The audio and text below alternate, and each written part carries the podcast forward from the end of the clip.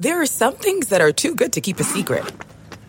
Like how your Amex Platinum card helps you have the perfect trip.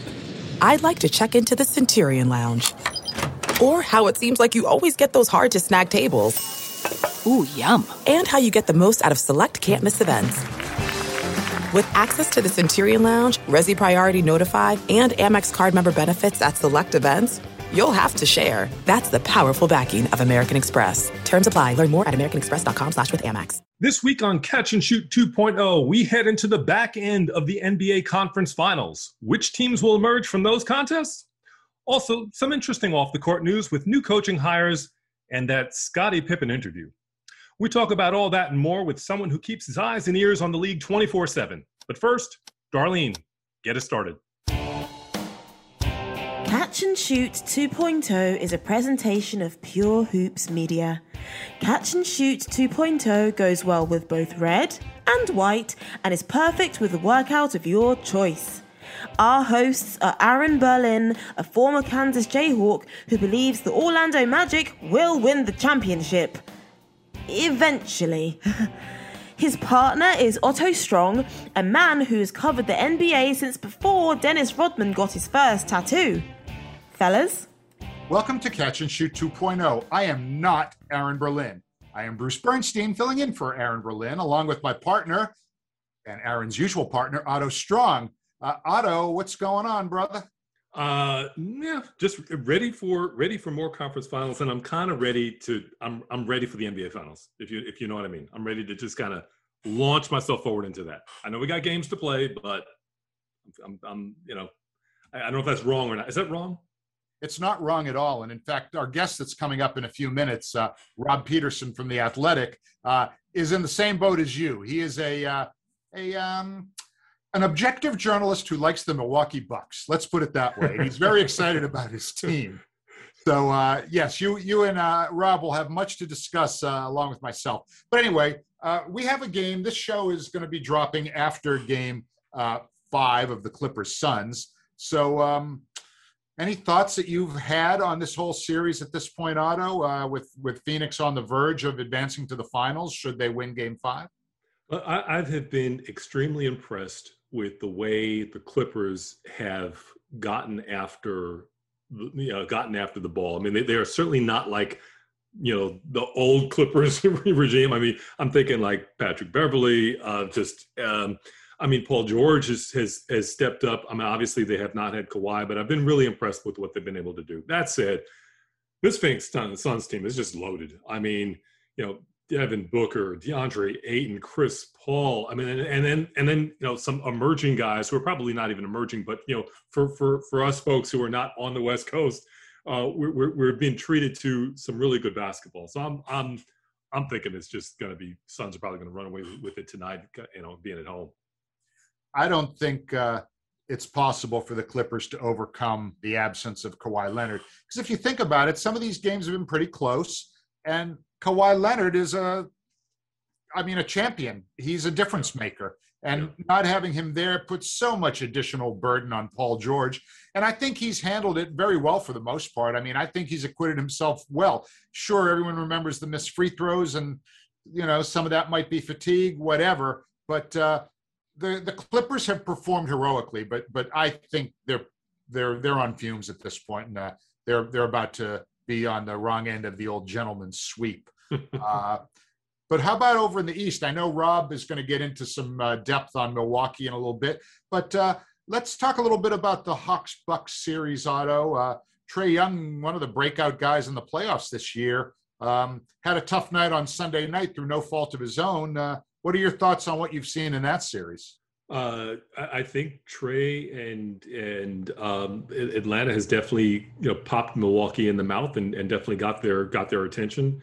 Uh, it's unfortunate that that I mean the I, that's one of the flukier sprained ankles I've ever seen. You know, a guy takes a step back and plants his foot on a on an official's foot who's stationary um, you know, it just it's just just one of those things. I mean, I think you know if that happens ten times, I think in my eight of those cases, it's probably just to shake it off kind of thing, and it just it just seemed seems strange. But having said all that, um, you know, Milwaukee was they were definitely on the ropes against Brooklyn, but it, it looks like they you know, they they they, they got kicked in game one. Uh, they came back bigly in game two, and it just seems like Khris Middleton, Middleton has found his stroke. Uh, even guys who aren't shooting well are contributing big time. Jrue Holiday, uh, and then Giannis is just you know another oh ho hum oh yeah 30 30 and and 11 30 and 10 I mean whatever I mean just I, I mean I know it's only only two one but it just feels like that that just they have a collision course with the finals this time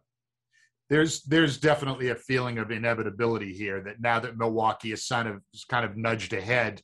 Uh, you know, I, I, am not saying it's going to be a, a five game series. Uh, it could very well be a six game series, but uh, I give Milwaukee a lot of credit. I mean, you know, one guy that I thought played really well on Sunday night didn't get a whole lot of publicity out of it was Pat Connaughton. Pat mm-hmm. Connaughton played like 32 minutes. He had, he had maybe five points, eight rebounds, but he was a plus 25, which was wow. by far the best plus minus of any player uh, on the floor uh, for Milwaukee. So when a when a guy like Pat Connaughton can come up big, that kind of compensates for an off night by Jrue Holiday. You know, Batman and Robin. You know, Giannis and Khris, Khris and Giannis, however you want to label them, uh, definitely led the way. Uh, but it but it feels like, uh, particularly if if Trae Young's physically compromised, I don't see how uh, how the Hawks overcome that, Otto.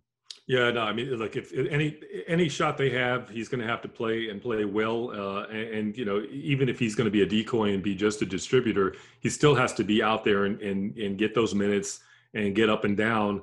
Um, you know, and that, that's just going to have to happen. And they absolutely cannot uh, take a three-one deficit back to Milwaukee. I mean, that's just, I mean, you know, that was the old you know one one suit you know like you know, pat riley with the you know, you know i mean i know it's not a two three two scenario but but you know the old like you know we're we're only going to play only, we know we're only playing one game but i mean yeah if they go down three one going back to milwaukee i mean i think the deer district will be will be you know uh on full charge I think you I think you were channeling Pat Riley a little bit there. Uh, that that's what it sounded like. Yeah, definitely. No, definitely was. Definitely was, man. Um, but uh, but like I mean, the playoffs have been exciting to this point. Uh, you know, the, the the whole no LeBron, no Steph, and no KD in the conference finals or later. Uh, I think we've been treated to some pretty to some pretty exciting stuff, and we've got you know, and there are other guys who are on the rise who clearly didn't, you know, didn't make it. Luka, you, you, you imagine figures to be part of this in the future. Uh, you, you know that, that KD and Kyrie and, and Harden are going to be back. Uh, Boston's going to be back. The Knicks are going to be back. So yeah, there's, there's a lot of you know Denver. It's just a, a ton of good stuff going on. Um, but I'm but I'm ready for for some NBA finals. The Bucks took a 2-1 series lead over Atlanta on Sunday night, and to talk about that and all the other news going around in the association, we're happy to have friend of the show and personal friend and former colleague of Otto and myself, Rob Peterson, the senior NBA editor with The Athletic, who joins us now. Rob, it is a pleasure to have you on Catch and Shoot 2.0. Uh, but the first question, Rob, what's the deal with those blue unis with the Bucks? Come on. Well, if you've been to Milwaukee, and you know uh, it is the meeting of three rivers according to uh, uh, alice cooper. It, it represents the lake. So lake obviously plays a big part in the culture of milwaukee and it's an important meeting place. And so i think they wanted to incorporate uh, some essence of lake michigan into the uniform. So when you have those black uniforms and they have the little um, little uh, rectangles down the side there's a blue one in there to represent the lake. So Nike went big with the lake theme, and that's what that represents pretty much. And so I guess next season we could look forward to the uh, to Nike giving us uh, jerseys to go along with the Hudson River colors. Yeah, yes, uh, yeah. Well, whatever color that is, yes. I don't know. Uh, yeah. we don't we don't have to we don't have to go there. exactly. We do not so, have to go there. But so, I, I, actually I don't mind them. They're I, I think I, I, think they're different. People are like, "What's blue about a buck?" But nothing. It's about the city. Yeah, so. no, totally, totally get it. And you got colorways, you got you know, alternate jerseys, totally get it. Exactly. So, so um, how are you now as as a Bucks fan? How are you feeling? Cautiously optimistic. Um, I last year uh, during the pandemic, we had special weeks at the Athletic where we we called them blitzes, and then we would do a single topic throughout the whole week. And um, one week we did what ifs or take backs, and I wrote the intro to to that, and it was what ifs. Um, and is centered on Wisconsin sports. And I know that you know you had the curse of the Billy Goat with the with the Cubs, Mm. and you had Babe Ruth's curse with the Red Sox. We didn't have any cute names for the stuff that has befallen Wisconsin fans since um, pretty much 1974, with the few exceptions here and there, a couple Super Bowl wins. I'm not complaining. Uh, and and the Marquette and the Warriors now Golden Eagles winning in '77, Mm. but it's just like it, it, I said it was Sisyphean. It's like you push that as a fan, you push that boulder up the hill, and then you get almost get to the top, and then it just rolls back right right over you down the hill. And as a Wisconsin sports fan, that has been my default. It's like I'm waiting for that stone to crush me, and um, and and you know it, it, it especially with the the 2-0 lead against the Raptors in the 2019 Eastern Conference Finals. They go they they push it to overtime, they fall short, and then they lose the next three in a row. It's just like so close, and they haven't been there in 47 years. And um, yes, I was alive for that, but I don't remember much of it. But uh, yeah, it's just one of those things where you're, you're just like they've be, they've come so close, and just all of. Since 2011, Wisconsin sports teams have had six MVPs: three for Rodgers, two for Giannis, and one for Yelich. Not only do they not have a championship, they haven't made the final round in any of those sports. So I'm cautiously optimistic with Trae's injury. Um, that is obviously advantage Bucks. Trey is so central to what the Hawks do. Um, whether and, and not just his shooting, it's his uh, distributing as well. That's it's, it's kind of overlooked. It's like yeah, he does the shimmy after he makes shots, and he's fun to watch, and he draws the fouls. But it's like it's what he creates for his teammates that makes the Hawks so good. And if he's not at full speed or 100 percent, it's going to be tough for them to. Uh, it's going to be tough for them to beat a, an essentially fully healthy without Donte DiVincenzo Bucks team. Are you uh, having Shams investigate whether the Milwaukee Bucks team have voted a full playoff share for uh, referee Sean Wright? Oh yeah, uh, you know, and uh, I don't think that's happening. But yeah, that was I, I tweeted last night as I was watching the game. I'm like, that's the freakiest of freaky injuries, and I know Atlanta um, has its share of collapses too. You know, you're talking about the Super Bowl against Patriots. They've just had some wacky things happen to them, and it's like that was just. I, I, can't even explain how unfortunate that is because, I mean, he's just he's not doing anything wrong. Trae Young wasn't doing anything incorrect in stepping back. The ref was in the position he was supposed to be in on the sideline. It was just it was just one of those things where, and you kind of hate you you hate you definitely hate to see it because, you know, he's Trae has been so influential and instrumental in this this playoffs these playoffs that you kind of just want to see how he continues to go. If he's not 100%, it's just yeah, it was just one of those things where you're like, oh my god, how how does that happen? Yeah, you talk about star-crossed. I mean, you think about Mhm. the, all those Braves. Now, I'm a Yankees fan. You think about all those Braves teams that they, they rolled through and looked like, okay, Mhm. this is going to be our year. And then I think they took what one out of that entire haul. Uh, and Right. obvi- And, and we don't even we're not we're not even going to let Bruce get any daylight with Dominique and the Celtics. All right, Bruce, go- that's an invite. That's an invite, Bruce. Go ahead, go for it. Gloat. I have the utmost respect for all Celtics opponents, except for the Knicks. Yeah, right. Hey, I'm right there with you. Maybe a little of the Nets at this point too, but you know, whatever. Yeah, Uh, I'm not bitter. Dan Kramer thinks I'm bitter. I'm not bitter. Mhm. uh, definitely not. Well, Uh, one of uh, just real quick, Otto. Sorry to interrupt, yeah, but one of the quick things when you ask me how I'm feeling, it's like I, sometimes I see parallels in, in certain series, and this series to me feels like the first. Uh, uh, right now, it feels like that Boston series in uh, 2019, where the, Celtics won the first one, and then the Bucks just kind of rolled. I'm not saying it's going to happen that way, but it has that same kind of, um, I guess, atmosphere in terms of like how strong the Bucks are. Um, I wouldn't equate uh, Trae to Kyrie because Kyrie just had a bad series, had an awful series. Uh, but you can, in, in the sense that they're point guards, Kyrie wasn't playing up to his potential. Trae's not healthy, so I mean that's how I kind of see it right now as we as we see the two to one lead that the Bucks had have uh, over Atlanta. So little parallels.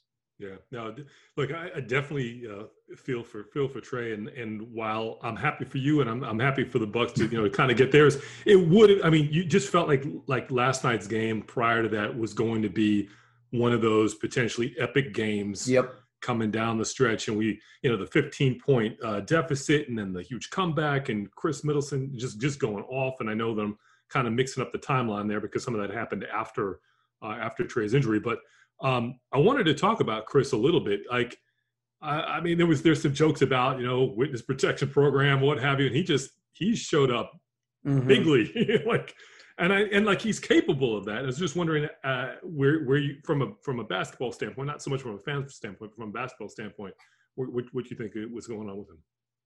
I think uh, he mentioned something. So, um, working for the Athletic, uh, real quick, I cover I I, I help uh, five writers in four different cities. I have my Philly guys, Derek Bodner and Rich Hoffman. In Portland, I have Jason Quick. In Utah, I work with Tony Jones. And in Milwaukee, I work with Eric Nehm.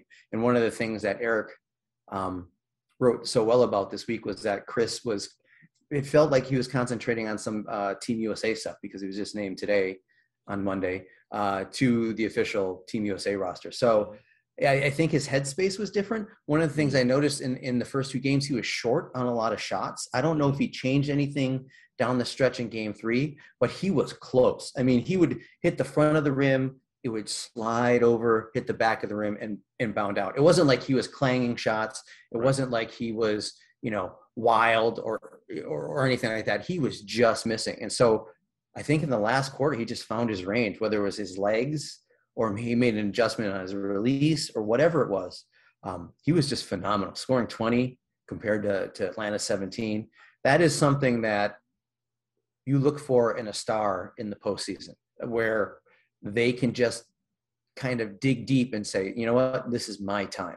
And and those final eight minutes, uh, yeah, eight, seven to eight minutes were his time. And he showed everybody what he could do. He scored on all three levels. He scored from the corner, you know, in somebody's grill. You can uh, go in the lane. He can pull up on that that elbow and, and, and back you down. Um, yeah, he's he has the full array. Now, I think the thing that Bucks fans want to see is consistency, but that's not. I mean, shooters sometimes have those games. He has been more than than than uh, more often than not stellar, and um, he's a great weapon to have to go with Giannis, who just kind of just wrecks everything in his path. you know, when he gets it going, and I've seen him have some really good games before. I mean, this guy is a all-star, what, mm-hmm. two-time all-star? Two-time right? all-star, Olympian now. Yeah. You know. And I mean, this guy started out in the G League, right? So everything that he has gotten, he you know he's had to work, he, work, work. He wasn't even in the G League. He was in the D League, D dash mm. league. it wasn't even the G League at the time. So was, that's how far back, you know, that's how you know, it, it, was it was one of the originals, and he was there. I think for I can't remember how many game stint, but it wasn't that long. And then he was in a throw. He was that throw in trade with. He was a throw in with um, Brandon Knight uh, coming to Milwaukee eight years ago. The same day they drafted Giannis, so which was yesterday, by the way. The eighth anniversary of that was yesterday. So it's uh and and and Eric Eric Nehm uh, wrote a great piece today about how those guys have kind of grown up together. They hated each other. They Giannis and Khris. Really? Would oh they would uh, in the story today he was talking about how they would like hand to hand combat in in practice because Giannis wanted to start, but Khris was starting, and they were kind of similar positions at the time. And it's like they would just claw and scratch, and they would they would go home with marks on their arms. Uh, it was yeah, it was crazy. But over the years, obviously they've they've learned to play together, um, love each other as teammates, you know, and and I think Giannis said something last night to the tune of like when when Khris retires, it'll be the saddest day of his career. So they've obviously wow. become very close, and they are the engine, uh, two parts of that engine that drive the Bucks. You know, uh, Khris really did flip the script totally on Sunday because you know Giannis has always been Batman and Khris has always been Robin. Well, last night Khris mm-hmm. turned into Batman Giannis was a, vil- a very willing Robin, I think. Mm-hmm. Um, and that really did kind of show. I mean, some superstars, you know, we there was a big story today with Scottie Pippen on Dan Patrick's show, and we may get to that in a little bit. Um, mm-hmm. Some guys, you know, they just they just can't handle having their authority threatened or whatever. Giannis, maybe because he came out of the you know the European background where everything's more team oriented and perhaps you know less so here. He he accepted it well, but but he, I've never seen Giannis get the kind of buckets that that that Khris was getting, and it was great how he sort of said, "You do your thing, brother. Mhm. I'm here. I'll be playing defense if you need me. I'm here, but do your thing." Well, it's it's kind of you look at it. They've both those guys kind of came from nothing in the, in a basketball sense, where you know Giannis was in, in a second level Greek league drafted. Khris was in the D League, Texas A&M. You know, so these guys, I think, I wouldn't say appreciate it more, but I think they recognize when something special is happening because in the past, you know, they weren't obviously recruited heavily, and Giannis was an unknown when he was drafted uh, in 2013. Um, so I think I think with these guys, it's just the the the, the growth from that time, eight years ago to now, where they can appreciate and they realize that they need each other. I mean, because Gian, Giannis in the last eight games, I think has scored fewer than 30 points once, and that was in game two, and he didn't play. I don't think he played the fourth quarter. He had 29 points. So yes, I, I agree with you in the sense that last night the the roles flipped where where Khris became Batman and and Giannis became Robin, but Giannis still had 33 and 11 last night. It's like he's putting up numbers where we're like 33 and 11. Robin, you know, it's, it's yeah, like, another, that's another some routine kind of- for him. Yeah, that's some kind of special. I mean, he had 40 in game seven against the Nets. It's like it, it, those are things that if he were on the Nets and he did that in a game seven, they'd be building a statue to him outside of Barclays. Same with same with Middleton. He has a game very similar to Bernard King. You know, can go to the can go to the rack, can can do the can do the pull up jumpers, can score at the elbow. You know, Bernard's the Hall of Famer. I'm not saying that Khris is, but he has a very similar game and he puts up similar numbers. Now, obviously, uh, Bernard was a little more explosive at times, but still, it's like if Khris were playing in New York or for the Lakers, it's like um, he'd be noticed. I, I think one there was a TV show today. It's like don't sleep on Khris, Khris Middleton. I'm like, well, for years people have, and now uh, and and on the biggest stage, people are saying what he can do. And I got to say, uh, I didn't want to jump in at that point, but uh, yeah, Giannis in in a Robin outfit that just that's just that's creepy on a lot of levels. That's just creepy. Well, well, I think part of it's green, so it'd go with the color scheme. Oh, that's true. That's that's true. That's true. I feel like it'd be one of those where it's like you know, um, you know, an adult wearing like uh, kids' pajamas. It, feel, it just feels like that would be that. But you know, Yeah. and so so in all seriousness, we we- we heard you know there was a lot said about Giannis and you know whether it's the too nice thing or does he have that killer gene, all of that stuff, and then he has the game seven, and then as you said, he has got his thirty point games. Is that, is that something that you feel is going to just dog him for all of his days be just because he's not um you know he's he's just he's he's just not that way i mean uh, is, do you, or do you have any, any any insights into into that I think I think with Giannis, he I think he is. I think he does have not a mean streak, but he's extremely competitive. He's ultra competitive. You don't come from where he came from uh, in Greece, and you know the backstory. A lot of people know it's like he was selling DVDs and trinkets on the street, and he was playing. And you look at some of the the recruit, not the recruiting video, but you look at some of the highlight video from before he was drafted. And it looks like he was playing in some of the middle school gyms around here in Connecticut, where where I live. It's just like he he can't be what he is without in, the internal drive, without the internal nastiness that fuels him to become a two-time MVP, to score uh, 30 points per game in eight straight games in the playoffs. Um, he he might not have like like a Jordan Glare or a LeBron, LeBron finishing kind of um, ability Mhm. in terms of like you know where the ball is going to go. So if you like, we're deferring to Khris now. What does that mean about Giannis? Um, I think what that means is that he's strong enough to recognize that other people fill in those spots where he can't do something. And you're not going to want Gian- Giannis to pull up from from the elbow. I mean, he can, Right. but would you want him to do so? Um, as a matter of fact, uh, he had a game-winning shot from the elbow against Phoenix in the first game those guys they, those teams played this year, and he missed it. I mean, he was open, but he missed it, and he took it. But would they do that again? Would that go to Khris? Would that go to somebody else who's open who could shoot? So um, he's man, I wouldn't want to get in his way. it's just like I, I, know it's kind of quiet and he doesn't kind of have that. I, I don't know. Um, certain kind of bravado. Certain kind of bravado. Yeah, yeah. You know. But I mean, he had. I think he has it. It's like mm-hmm. one of those things where, um, it, it, just it kind of exudes through the team. I think some of the frustration. Yeah, I hear I hear airball a three or or, or a free throw uh, every once in a while and people are like, you know, is he really? But yeah, he is. He he has elevated this team to its best three year stretch since Nellie in the in in the eighties, and it's just you know um, he is the guy.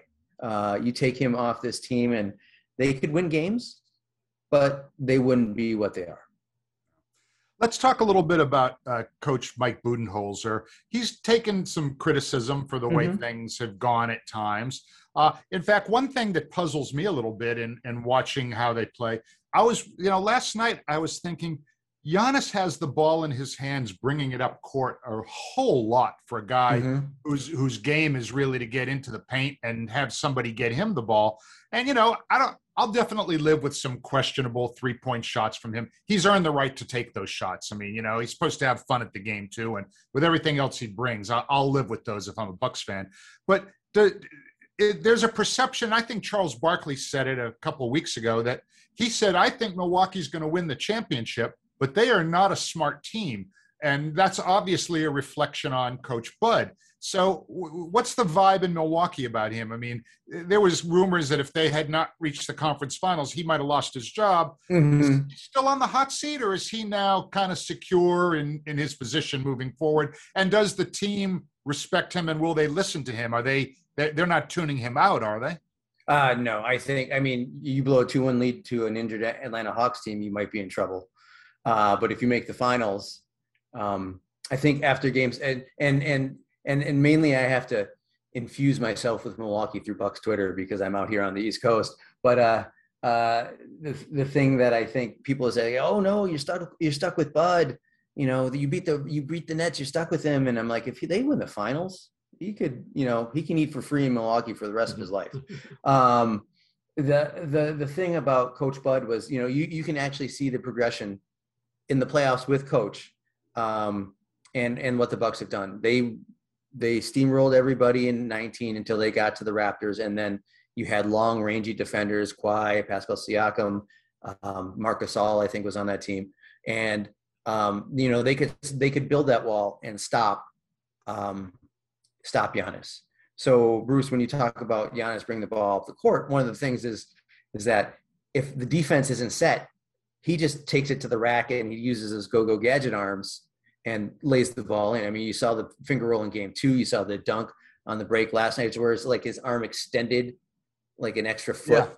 Yeah. Um, you know, you get that in transition. You also get him seeing over the defense. He can see over everybody. Um, but you know, I think one of the things that they've been doing this year is like, you know, they've had Jrue bring the ball up, they've had Khris bring the ball up, they've had Bryn bring the ball up every once in a while. Donte, when he was healthy.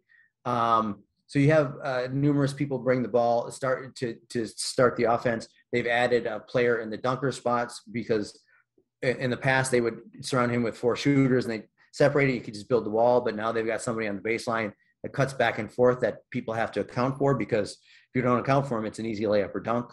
Um, and so they they have made subtle adjustments. And then one of the reasons this year they didn't steamroll through the league is because they've been trying things all season long, um, trying different defenses, trying different uh, action sets on offense.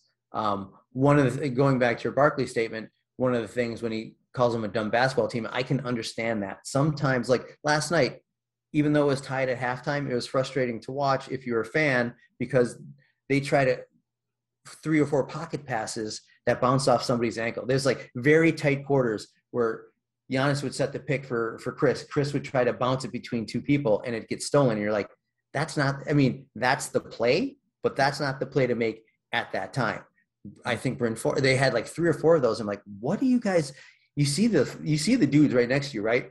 obviously I'm not a professional professional athlete. I just criticize them online. But um, you know, they that that's some of the, they're going ISO. You know, they sometimes they they they this oh it's Jrue's turn, it's it's it's Middleton's turn, it's it's it's Giannis's turn.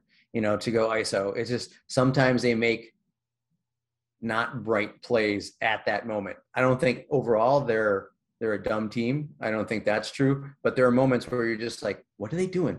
What are they doing? So, oh, and, and even on defense, like, why didn't you double KD um, at the end of uh, regulation in game seven? And I'm like, as a bruised Wisconsin sports fan, I'm thinking because you double KD and then Joe Harris finally fits, hits his one three and the game is over. You know, the pessimist and nihilist in me, I'm like, of course that would happen. But uh, but there, people were right. It's like, why didn't you get the ball out of KD's hands when you know you know that's where the ball was going to go? They lived with that decision. Luckily, KD wears a size 18, and you know, like game went to overtime. And I'm still, uh, as as somebody who has, I grew up in Milwaukee. I was a Bucks fan from the beginning. My dad's a basketball coach. Um, I worked for the team from 90 to 94, doing various roles in the video department, char- even charting shots. And, um, you know, I've seen a lot of crazy losses. I've seen some good wins, but I've seen a lot of crazy losses and close calls. It was like two days later, I'm like, how they won. I can't believe that they are actually in the conference finals, that they beat you know, yes, Brooklyn was injured, but man, that team was tough. And and and people talk about KD's legacy, which is already secure. He's one of the he's the greatest one of the greatest scorers of his generation. He's going to be a three-time Olympian. He's the leading scorer in Olympics history. He's got two titles, two Finals MVPs. But it's like that series, he was just atomically great. It was unbelievable, and they gave everything they had to, uh, uh, like I said, a relatively healthy Bucks team, and that the Bucks won a Game Seven on the road for the first time in their history is to me was like I, I still I, I still have trouble processing that it happened um, because of all the stuff that's happened before. You know, I was in Philly in 2001 when they lost Game Seven in the Eastern Conference Finals. My dad was working for the team at the time, and I lived in New York. And we drove down. My wife and I drove down, and it was just like you could see it. The Bucks led at the end of the first quarter, but they were trailing at the end of the sec at the end at half. They were trailing at the end of the third, and by the middle of the fourth quarter, you're just like, not again. And so, for them to actually push through Brooklyn and and now hold a two one lead after losing the first game in the Eastern Conference Finals, it's kind of surreal. Rob, uh, I, I, the, the the the the emotion and the passion that you have for the team is well that's really the reason that we all invited you onto the show oh, because oh, we you. knew that we knew that that was that that was coming and it, and it's really wonderful to see. I i don't know if otto has any more on milwaukee. I have one more question uh, about a potential nba finals matchup between milwaukee and phoenix. It's looking like phoenix with no Kawhi Leonard. Right. i don't see how phoenix loses that series. How how will you be as fascinated as i will to see DeAndre Ayton and Giannis kind of going at it. To me, Ayton has been really the under the radar. Next to Trae Young, I'd say he's been one of the great breakout stars of this mm-hmm. playoffs. Mm-hmm. I can't wait to watch those two guys go at it, and I hope that that's the matchup we'll see. Yeah, and and I think you got some of that in the regular two regular season meetings, which were extremely close. Um, like I said, in the first game in Phoenix, it came down to a Giannis jumper, uh, I think the Bucks held a slight lead through most of the fourth quarter, and and Giannis just missed. And so it was a tight game, great game. Uh, Phoenix pulled that out, and then in Milwaukee, uh, I think it was tied. Uh, I've seen so many games this year and I edited so many stories, but it was it was either tied or the the the Suns were down by one, and PJ just kind of tapped Booker's arm on a three, and they called it. And people are like, you can't call that in this situation. You got to let the players decide. Well, they did decide. PJ decided to hit his arm, and the ref saw it, and they called it. So whether you call that in that situation, I mean, that's that's a matter of taste, I believe. But still, it, both games came down to the wire. Um, if it ever happens, uh, I I the, I just see two teams that are pretty evenly matched. Now, when you mention Giannis and Ayton, I see that happening some some of the time. I think one of the things the Bucks are going to try to do is space the floor by moving Brook out. So they'll start Brook, obviously at the five, and then one of the one of the things that Brook has, he hasn't done it as well this year as he's done in past years, recent past years. but he can he can extend the, he can stretch the defense by hitting threes. And if you move Ayton away from the hoop to guard him, which I don't know if uh, the Suns will do, um, they might just play a zone or whatever. But if you can get, get Ayton away from the hoop, then you've got lanes. Then you've got stuff to go. I mean, you know, uh, Crowder can guard, but uh, I, I, think they would have a tough time stopping the other Bucks from getting in the lane, especially Giannis. So um, it'll be interesting to see the chess match between um, if it happens. Right. I'm not saying if, if, uh, and I'm if it happens, uh, I I think you'll see some interesting adjustments made by both Monty Williams and uh, Mike Budenholzer in that series in terms of like um, trying to space the floor. Obviously, Chris Paul will run the offense for for for Phoenix. Uh, Booker will get his his points. So yeah, it could be it could be the uh, Suns' revenge for losing then Lou Alcindor in a coin flip in 1969. It will well, look. It will definitely be a, a, great series if if it happens. If and it happens, you know, if it happens, of course. And you know, and and with you know a, a series with no LeBron, with no Steph, uh, with no KD, I think that would be as bad as good as anybody could could hope to get. Uh, yeah. And I'm not, and I'm and I'm believe me, and I'm also not saying that as like a well, we'll well we'll just take these two. I mean, those they're fun teams to watch. They're exciting mm-hmm. teams to watch, and I think it'd be a competitive series. So here's here's where I want to end on your screen for the for those like you know I guess no one's really watching this, but for for for uh, I'll, I'll, paint I'll paint for those for those I'll paint a picture.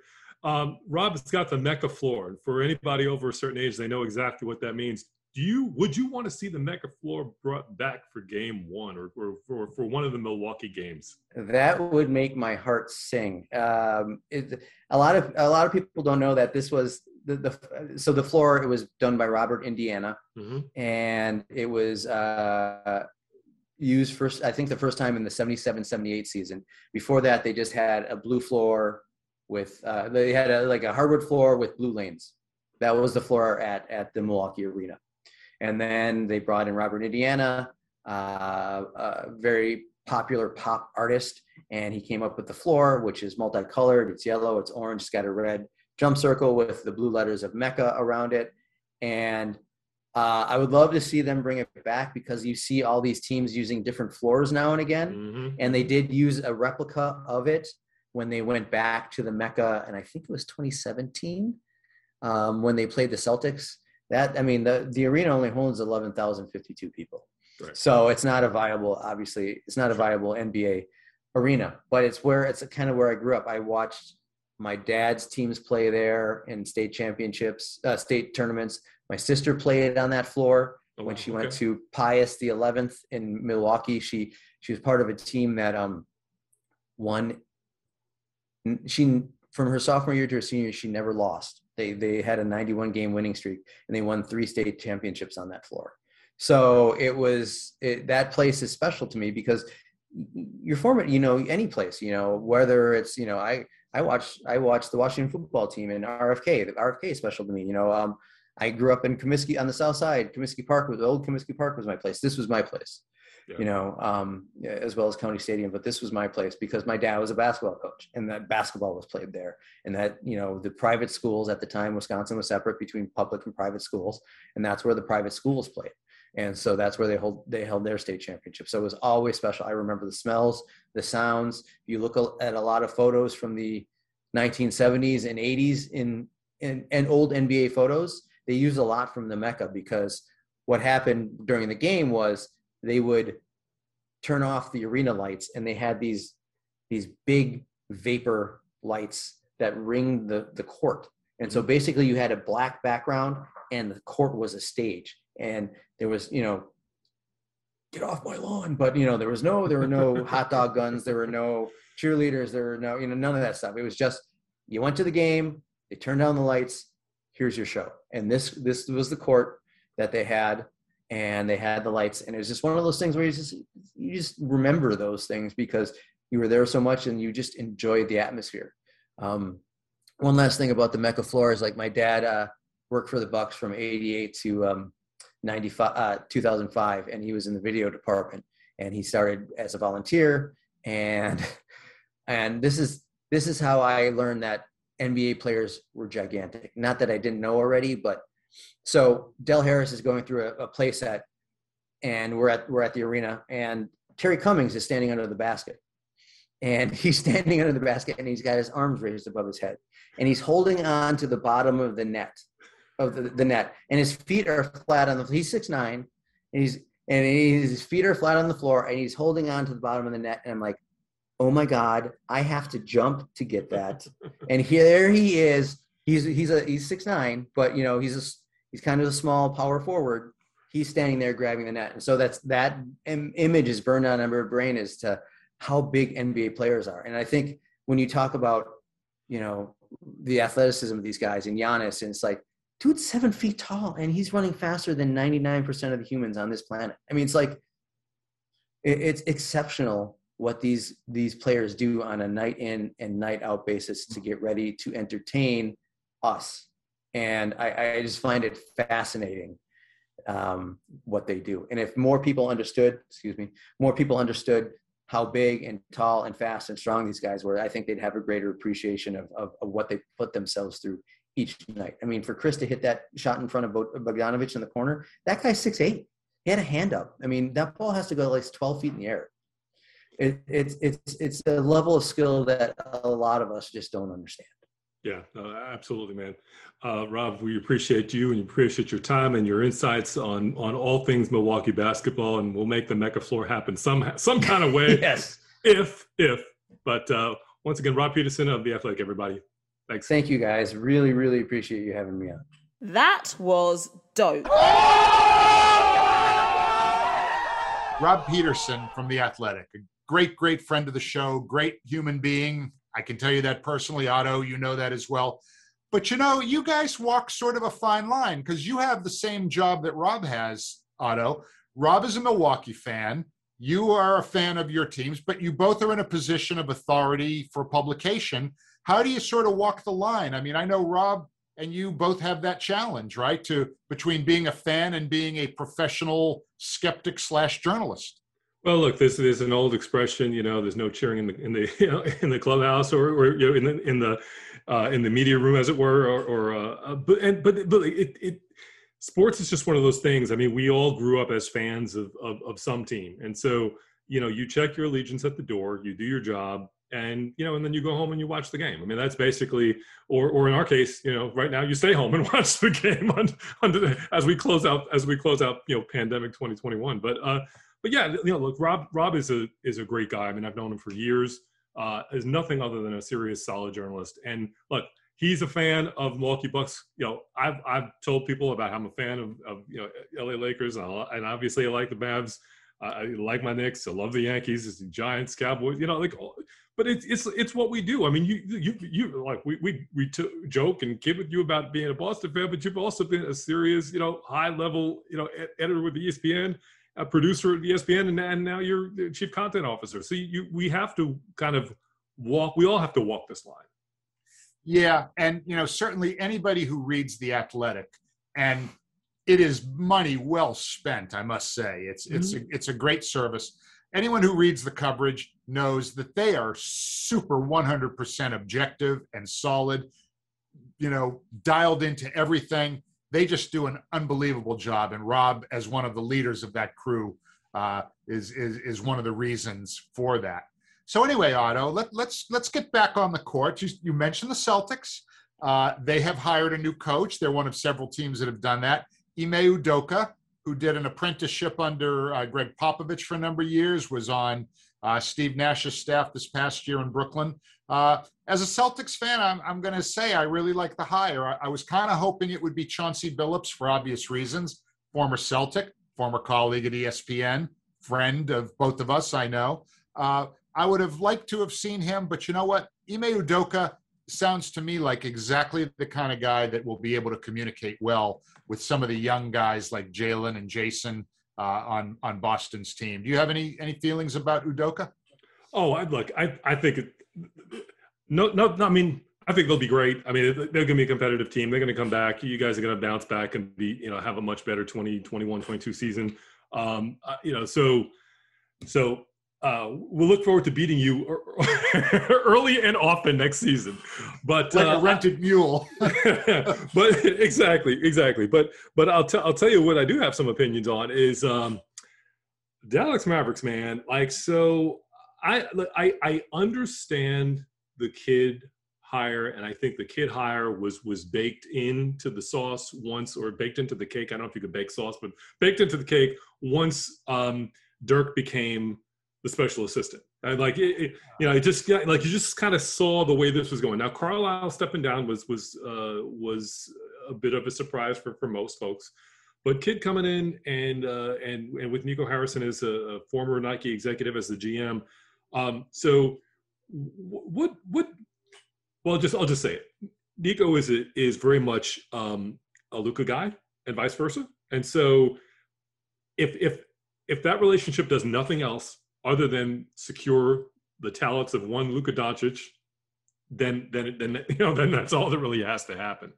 But I I do wonder, and I I, I want to put this to you: Do you think that a, a Jason Kidd uh, coach team is is is he the guy to bring not this crew because they need to make adjustments to this crew, but is he the guy to the floor the floor man to bring this this squad you know up in the West? as one of the true icons of the franchise, right? I mean, he was part of the three J's back when he first came into the league. Then he came back and won a championship there in uh, in 2011. Um, he's going to have the fan base on his side, and I think that uh, every new coach, I think, has some growing pains at the start of the year as the as the roster sort of you know coalesces around the players who lead and the role players and all that. So I think with Jason uh, Kidd, Mark Cuban is sort of uh, probably understands it'll be a little bit rocky, but I think he has every confidence in Jason Kidd. I mean, look, their relationship has been one of success, and whether there's issues concerning some of the you know uh, corporate culture that the Mavericks supposedly have dealt with, um, look, I mean, there's. As an icon of the franchise, I think Kidd will probably get the benefit of the doubt. Yeah, no, that, that's that's a fair statement, and and uh, so so we're not dancing around it. I mean, just just to say it, it plainly, and it, this is something that was reported out. We're obviously not not uh, pulling stuff out of the air, but there were you know issues within um, uh, within the management team uh, with the Mavericks as it relates to how they dealt with with with women, and um, and so I know for a fact that there were some concerns uh, from some you know, female fans with respect to the Kidd hire, but like you say, you know. Um, you know he he's gonna he's he's coming in and he's gonna have his opportunity to to uh, do what he do what he can do uh, in that role. And we should make it very very clear that the allegations against Dallas had had nothing to do, as far as we know, with Jason Kidd when he was exactly. there. It involved exactly. other people, not Jason Kidd. Jason, yes, of yes. course, had his own issues away from Dallas. Yes. But yes. just so nobody misunderstands, none of that happened when Jason concerned Jason when he was in Dallas. So that needs Preci- precisely, precisely. So no, one that, of his contemporaries. Yeah. Oh, I'm sorry. Uh, one no, of his no. contemporaries got a job, or is about to get a job. Chauncey Billups going up there to Portland. What do you think, Otto? Is this? Uh, is, is do you believe Dame Lillard uh, gave this his blessing? Oh, I mean, does anything happen in Portland with? I mean, I don't, think I don't think a new street sign can go up in Portland without Dame Lillard's blessing these days. But, but uh, I mean, am I am I wrong there? Like, if if well, here's the thing: if it didn't, dot dot dot, you know how that you know how that sentence is going to end. So, exactly. Uh, yeah, so I, I can't imagine that the um, that, that there was anything other than uh, the utmost, um, you know, green light or whatever you want to call it. Um, uh, and and then we have another move in in uh, what's old is new again. Rick Carlisle going back to uh, to Indiana. They say you can't go home again, but I guess they're wrong about that. I'm not sure what author had that famous quote. It was somebody that I should know, but I can't think of. I mean, Rick Carlisle did a great job in Dallas. His time ran its course. Yep. He's going back to the place he coached just before he took the Dallas job. Yep. Uh, 14 years ago was his last season in Indiana. Rick's a great coach. I think they made an enormous mistake when they got rid of Nate McMillan last year. As you can see, Nate has done a tremendous job in Atlanta, and they brought in this Nate Bjorkgren, who maybe wasn't quite ready for prime time yet. Rick Carlisle's ready for prime time, and I think we all expect to see Indiana uh, moving north in the standings next season. Uh, where are you on that one, Otto? Oh, I, th- I, I think Indiana's definitely going to make a step, uh, or would be would be primed to do so. But the, you know, the, the competition is just it just feels like the competition is getting, getting more fierce and and like we all know somebody's going to finish first somebody's going to finish last um I know it sounds trite to say, but but you know, and, and, teams always the move the moves that are made at this time of year always look like they're gonna you know oh they're always gonna turn out great. Yes, great and, move, great move. And, right. they go two and ten to start the season. exactly, exactly. So I mean, we'll, we'll see. You know, we'll we'll see what happens. What kind of what kind of uh, off season they have, and when the season starts, and if they're playing eighty two or seventy two or some other number. But uh, but yeah, I mean, I, I there's, there's no reason uh, if you're if you're a Pacers fan not to love what is what is going on there. Uh, and then and then same with Boston. Uh, you know, eh, the same with Dallas, same Portland. You know, so it, it's exciting stuff. Well, I, I think we have one more little bit of business to handle here, and it's not necessarily the most pleasant of topics, but uh, Hall of Famer and Chicago Bulls legend Scottie Pippen was on Dan Patrick's radio show on Monday, made some pretty tough allegations uh, against Phil Jackson, uh, charges of racism against Michael Jordan, charges of ultra controlling ism, if there's such a thing. Mm-hmm, mm-hmm. Personally, I watched that thing and I was I was cringing because honestly, I think Scottie is Scottie lost an adult son not long ago. I'm going to say it was in the past month or two, and I would take some of what he said and I I would give Scottie a little bit of a break. I get I just had this feel like, and I'm not a psychologist there may be a little post traumatic stress that's causing him to maybe express himself in ways that maybe aren't exactly right. But uh, it was very unfortunate to hear it. Um, but I I felt kind of bad for Scottie because it just felt like he was just it just didn't seem like he was quite right, Otto. Uh, agree with you on the on the not quite right part. I don't I don't know what uh, necessarily precipitated you know those you know those statements i mean i, I know the the first part of the interview when he was asked about his his comments uh and res- with respect to to kevin durant and and uh and then he kind of tried to not tried to did did uh tell dan what the question was that he was responding to and that was you know, uh, you know that, that LeBron, LeBron basically is, has gotten teams to the finals with less of a supporting cast than KD has, and that that's really not in dispute. Um, I think I thought that from a basketball standpoint, I thought the most interesting part was when he was talking about um, whether he could play in the current era or whether the guys from the current era would play in his era. Uh, and it basically said, look, I, I could I couldn't run I couldn't run with these guys today, uh, just because it, I, you can't touch anybody. Uh, and it was right. just you know way more physical game, obviously back in the '90s. And you know, you feel like we've, we've always talked about this, and lots of people talked about it. Like LeBron feels like could have played in any era.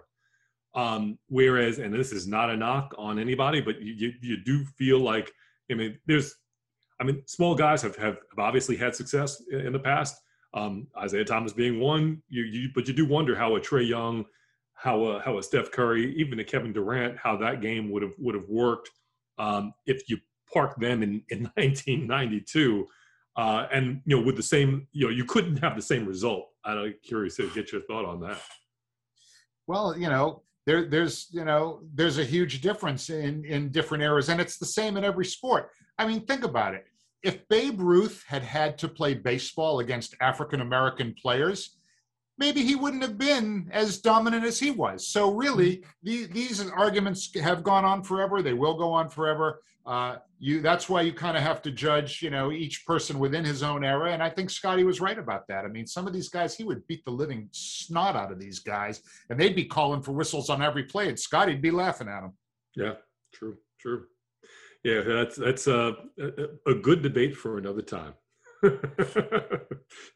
All right, let's go. Time to stick the landing.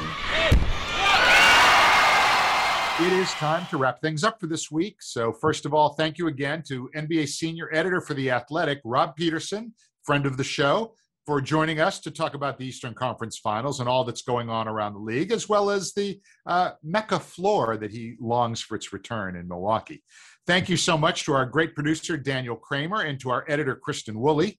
Uh, also, for the rest of the Pure Hoops media shows coming this week, uh, I'd like you to listen to the Mike Wise Show, which has Mike Wise and his co host, me, this week. Mike was scraping the bottom of the barrel, couldn't get anybody, so he had to sell. No, actually, we were chopping it up about some of the fun stuff that happened over the weekend. Uh, but Mike is always an entertaining listen.